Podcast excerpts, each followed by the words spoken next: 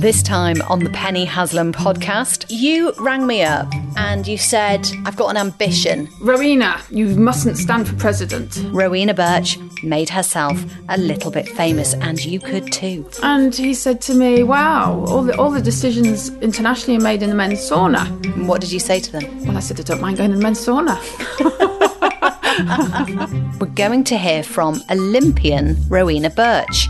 She has recently been elected as the first female president of British Judo, which is an amazing achievement because, as we know, it's not easy for any woman to rise to the very top in sport and within organisations. So, in this episode, we'll hear the story of how she got there through true grit, sweat, and determination. And you guessed it, a little help from my profile raising advice. So, on with the podcast. Her career in judo started as a 10 year old. What on earth made you choose judo as your sport? I think it's, it started off, I was went to the local sports centre when I went swimming lessons in the holidays, and then we just saw this room full of people in white pyjamas throwing each other around. And my brother thought, oh, I want to do that. So he started. And me, being little sister, got dragged along. I sat on the side, and in no time at all, I thought actually it's going to be much more fun joining in. But kind of once I started, I never wanted to stop. It just became something I did. It wasn't, oh, should I go to judo tonight? It was, I do judo. That was it. And I went three times a week um, and loved it really. Travelled up and down the country with my friends. And I think it was a really good sport for me because I wasn't particularly naturally sporty. Sounds weird to say that when I've been to the Olympics, but starting point, two left feet. And um, and also it sort of was quite good sort of socially i find it quite difficult just sitting chatting whereas with judo you work with someone you have to have a partner to practice with you have to look after each other. You share that experience together without having to make conversation. And i think that that was part of you know growing friendships people that i wouldn't have met otherwise. When did you become really good at it because, yeah, you've been to the Olympics, you're a European champion, there's a load of other things on the list that are impressive. But when did it kick in for you as a kind of, oh, yes, I'm rather good at this? Well, I think I felt like I was rather good the first time I won a medal, which was two years in. I won club championships. And then I went to the Berkshire Championships. How, how old were you? I would have been 10. Berkshire Championships, I got, I certainly got a medal, won bronze medal in the Berkshire Championships. And then that meant that I got place at the national championships. So at that point, I started feeling, oh, hey, I can do this. And you like the winning? Yeah, I like the winning, and we were a very competitive club, so we, we we got lots of opportunities to compete. That's kind of what we did at weekends, and then during the weeks we would train, and a lot of that was just repetitive stuff, which you might think would be boring, but actually. It's, it's almost like a meditation. I think you can think of it like it takes your mind off your day at school you're going through these patterns, these rhythms, um, maybe focusing in on one point, and you kept most of the sort of fighting element for the weekend's women competition. Rowena was crowned the European Judo Champion in 1994 and represented Great Britain in the 1996 Atlanta Olympics. She then went on to coach the England Commonwealth Judo team in 2002 and spent her time spreading the love of the sport across the UK. But she wanted more and she needed my help. You rang me up a while ago, about three, or four months ago, and you said, I've got a plan I've got an ambition and I want you to help me. Take us back to that conversation. What was on your mind? What did you say to me? Okay. Well, I've decided that I wanted to run for president of British Judo, which was an elected post. And um, I was aware that most of my campaigning would be on social media. And because we're in lockdown, with with COVID, we weren't going to be seeing lots of people. So I wanted to be able to promote myself. I wanted to be able to use videos, and I wanted to actually be an ambassador for British Judo and seen as an ambassador. And then I thought clubs were more likely to vote for me. And I rang you, Penny, because I was getting in the way of myself. Do you know when you you know that you sort of things you should do, but you kind of keep putting them off because it's really uncomfortable? And I'm thinking, well, I probably know what I want to do and what I should do, but actually doing it, I felt like almost I needed a whip behind me. I think I told you, you, you got to push me, push me out of my comfort zone, help me do this. This is what I really want to do. I mean, there's pushing somebody out their comfort zone and hopefully, ideally, being supportive as well. You didn't want just to be shouted at, did you, and told to do stuff? No, a lot of it was about having the belief that I could do it. And if you believed I could do it, then I felt a lot more confident because I wasn't necessarily sharing it with other mm. people. And the other thing was having some fun along the way. So I kind of knew that if it went really belly up and it was really awful, we would have a call and we would laugh about it and laugh about it and see the funny I did side. Laugh at your forward. first video that you ever tried. I made I made you do some videos, didn't I, to practice before you were going off to one of the big weekend judo meets and yeah. uh, training and all that kind of stuff. You were going to be in front of people, and it was a perfect opportunity to record something and you sent me your first video practice from your garden. No, it was awful, wasn't it? It was rubbish. I can't remember it. It's wiped from my memory. I don't want to remember it. It's no, gone. It's gone. No, let's pretend that didn't happen. It didn't. No, it didn't erased. Happen. I hope you erased it. Yeah, no, I have. Yeah, deleted. Rowena's experience and long term commitment to judo meant she was more than qualified to be president of the sport. But history tells us being a well qualified woman isn't always enough. She needed to raise her profile, prove to rank and file voting members of the sport that she was somebody who could lead, speak up, and fight for her sport if needed. She had to make herself a little bit famous, and luckily, we had the perfect opportunity. Do you remember our first session? What I made you do? Was that when you decided I need to be on the radio? Yeah. Yes. What happened?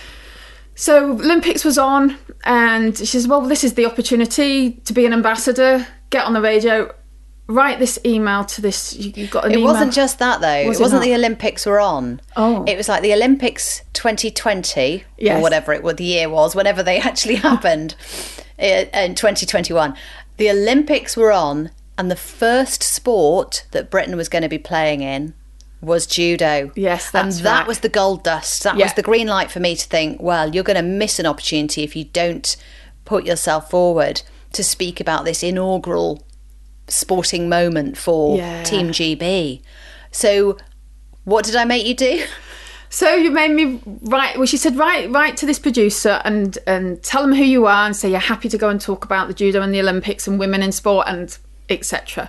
and comment on it. And I I added it to my to do list and we got off the phone for, oh, okay, do that next week. Next minute, Penny texts me, Have you emailed yet? Do it now. I was like, Oh, oh do I have to? Okay. Yeah, rather kick it into the long grass. Yes. Think about it another time. Yes. Yeah. So I emailed and got response back immediately and was, was then on BBC Radio Manchester. Um, and I was so scared. I thought, oh my goodness, I had to get up at three in the morning to watch the judo because of the time distance difference. And I thought, what if they ask me a question I don't know the answer to? And I did speak with you about that a little bit. So we had a little bit of a game plan. We kind of had a speed media training, didn't we? We did, speed media training. Um, I had a little poster on my wall when I was talking that had some of the key facts that I might forget So I thought I might just get brain fog. Mm, that time in the morning, it was the yeah. breakfast show, wasn't it? Yeah, but as it went, it went so fast. I mean, you only get five minutes, so they don't ask that many questions. And I think we soon found that you don't actually have to answer the questions either, really. It's a little known trick. Yeah. As Henry Kissinger once said at the in the 70s, the press secretary to the United States president in the 70s stood in front of the press uh, and said to them, Has anyone got any questions for my answers? And I love that. It sums, really it sums up the whole media yeah. game entirely. So you you did that. You did a really good turn. You were dead proud of yourself. The adrenaline was pumping, but luckily you know how to manage nerves and all yeah, that. Yeah. What did that bring you, if anything, at that time? What did you do with that? Did you share it on social? How did you maximize the potential that that opportunity gave you? Yes, I did put it on my social media, which again was really uncomfortable because I thought, what if I mess up? But it was kind of like, if I'm going to do this, I'm going to do it. So put it out there on social media. Got a lot of support from um, my friends on Facebook and LinkedIn, and and all that support started to build my confidence a bit more. Um, that actual interview was then played again on another station later that day. My hunch that Rowena must grab the moment paid off. Her single appearance on local radio snowballed. This wasn't luck, the timing was perfect. Journalists everywhere at that moment were desperate for an expert voice on judo. The momentum started to grow, and then they asked if I'd like to speak on BBC News. 24, 24 hour BBC News. I said, the TV. Going national. Um, and on television. And on television, yes. Yes. So I had to put on my power. I think I had my power red jacket on for that one. but that was again. I was really nervous. We did it all over Zoom, and um, and it was at the point when one of the Olympians had won a medal. Yes, because we got the first medal in judo with our Chelsea Giles. So that, that adds a bit of pride pride to my sport. I was very proud of everybody actually that competed out there. They were brilliant, massive, massive achievement to even get to the Olympics, let alone get a medal. Um, so enjoyed speaking on the BBC News, and by then I had a few like key points that I wanted to make that I was able to sort of weave into the interview. Because so. we'd worked on your key messages. We had, and I think that was a fundamental for everything you did after that that you could weave them in. Yes. And when I say key messages, it's really just some stuff to say, isn't it? It's what are my main points? What's my main reason? I had written a whole load of different ones and we kind of consolidated them into three key points. Yeah. The first one, uh, obviously, judo. Obviously, judo is the best sport. Yes. it goes without saying. We it hear is the most that. fabulous sport. I absolutely love it. But I think it's we're not necessarily that good as a sport in in helping other people to understand it, helping other people to see that it's more than just what you see on the Olympic Games. It's not just a fighting sport. I go and practice now. I'm in my 50s. I don't do the fighting bit because I don't want to get injured. I don't want to get bruised. But there's lots of exercises, movements. You're working with someone a bit like dancing. And I find it's like one of the best core exercises you can get. And it's all over body. It's breathing, so there's that side of it, and there's the side of, of it can be great for self defense. It's great for building communities, bringing people from different mm. backgrounds together. And I kind of want to get that message out there rather than oh, cause this is this is you know the fantastic physiques of some of the Olympic athletes make it unattainable sometimes. It's a kind of mini manifesto, yeah, isn't it? It was a mini manifesto, mm. a mini manifesto. What's the point of you doing this? Why? What are you hoping to achieve? you know what what are you all about and i think when we talk about key messages i used to find the phrase really frightening when i first set up in business and people would talk about key messages and i'd be like well i don't know what that is and basically it's just some stuff to say that's really headliney for you isn't it the whole meaning of life it is it is and it's letting go of all the noise that you put around it to keep it simple so people can latch onto it quickly you can always go into more detail later but gives a latch, doesn't it? Yeah, and you can either say all three or just one of them, but it helps give you a little bit of a, a spine to all of the work that you do. So tactics aside, you know, we talked about video just now. Uh, we've talked about going on TV and radio and all the other stuff that you can do, speaking, doing mm-hmm. speeches. Um, those tactics tend to be less focused unless you've done the work on those key messages. So we did work quite hard we on those, work didn't hard we? on the key, key messages. I know when I was putting together my manifesto, I kind of got lost in it and was struggling. And when we talked it through, it helped consolidate and as you say that then formed the framework for my little mini videos that I was going to do and um, little pieces of you know a picture a picture of something from the past one of my trips abroad when I was an international competitor but actually why am I showing this picture? What is the key message I'm trying to reinforce? And it helped me then put together the whole sort of campaign over the next couple of months in my book, Make Yourself a Little Bit Famous, I discuss an idea I call running for mayor. Whether you're looking to get elected like Rowena, maybe wanting to raise the profile of your business, or perhaps trying to get some traction for your career, the process is the same. So, what are your campaign issues? That could be a business issue you care about, or a change you'd like to make or see in the world. Plus, where is your campaign trail? That's the people you want to get in front of. In your career or business, that might just be your boss, your colleagues, customers, stakeholders, that sort of thing. To get your head around this concept, listen to my earlier podcast episode called Run for Mayor. Did you find the more you spoke about your ambitions for the presidency, the more you became fluent and able to articulate them? They did they become clearer to you? They did, and it and, it, and I gave got the confidence to go into my heart about them rather than just into my brain, which you know then it's coming from inside. It's got more power, but you. I'd, I'd almost like I was trying to be too clever. So my first manifesto looked like a CV. It was really boring wasn't going to inspire anyone to get off their backsides and vote. And um, once we sort of tapped into a bit more of the heart of it, um, I was able to talk more freely, I'd be able to do it um, without writing the script and speaking the script, script whole... and it sort of came out a little bit much more natural, much more warm. There's a whole lot of worry about how you present yourself, isn't there? Uh, what information do people need to hear? What do you want to say to them? And people don't always need to hear the full CV in order to believe in you. And in fact, you can probably ditch a lot of the CV mm-hmm. and just sprinkle in, like, well, when I was in the Olympics, yeah. when I was on the podium at the European Championships. I mean, that kind of speaks volumes rather than going, and then in 1990, I got, I was awarded the blah, blah, blah. So it's the sprinkling yeah. in your storytelling. Um, and the, the passion that, like you say, when you speak from the heart is so much more compelling than a bunch of credentials. For most people, the process of making yourself a little bit famous is daunting, but incredibly rewarding. Pushback usually comes in the form of competitors making their what I call lips look like a cat's bumhole once they see your success. If you try it for yourself and do a bit of lip pursing, you'll feel it. Mmm, look at you. But you can't make an omelette without breaking a few eggs and putting a few people, well, in their place. And what about the flag?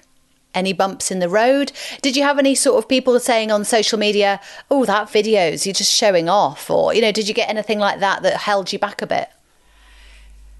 Mainly people were supportive. I had one phone call from um, somebody. Somebody, somebody rang me up and, and they said, Rowena, um, you mustn't stand for president. And oh. I was oh. like, what? Why not? Because, well, I'm warning you.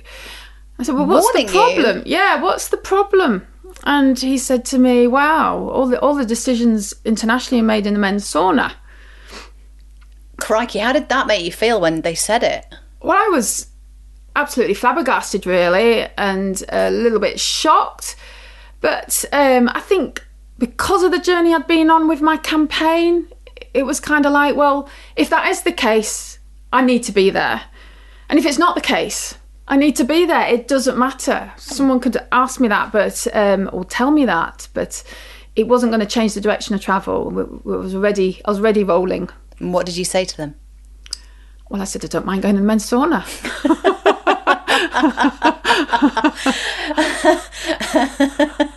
what did they say when you said that? There wasn't much more to say to be said. I don't think. Fantastic.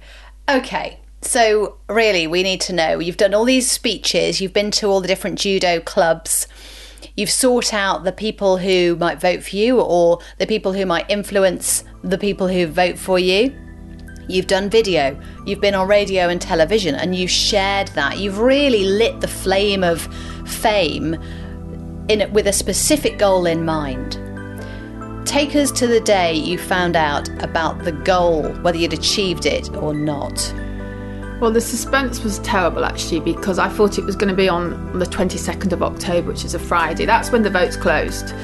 And I got a little message saying that it, I would be told the following morning. Um, so I was there, it was another night's sleep, one more sleep. and and I woke up and I suddenly noticed my phone, which is on silent at night. I could just see it flashing. There was a call coming. I thought, oh my goodness, I better answer it and um, it was the phone call telling me who had won. And I'd won! Yay! Didn't you get more votes than everyone else put together? That's what I heard, yes. So, yeah, delighted. It was like a big, smiley, warm feeling that morning. Yeah, you were so excited and smiley that you actually sent me a video on WhatsApp about seven o'clock in the morning, going, "Hello," and you were in bed still. You're like, "I'm sorry, this is unprofessional, but I just want to can't just keep it under your hat." But I've just won.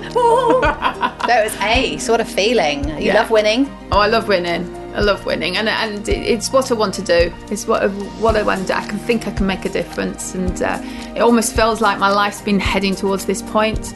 Now I can use can use my experience, and with your support and, and other people who are expert in other areas, I think these next few years are going to be really interesting.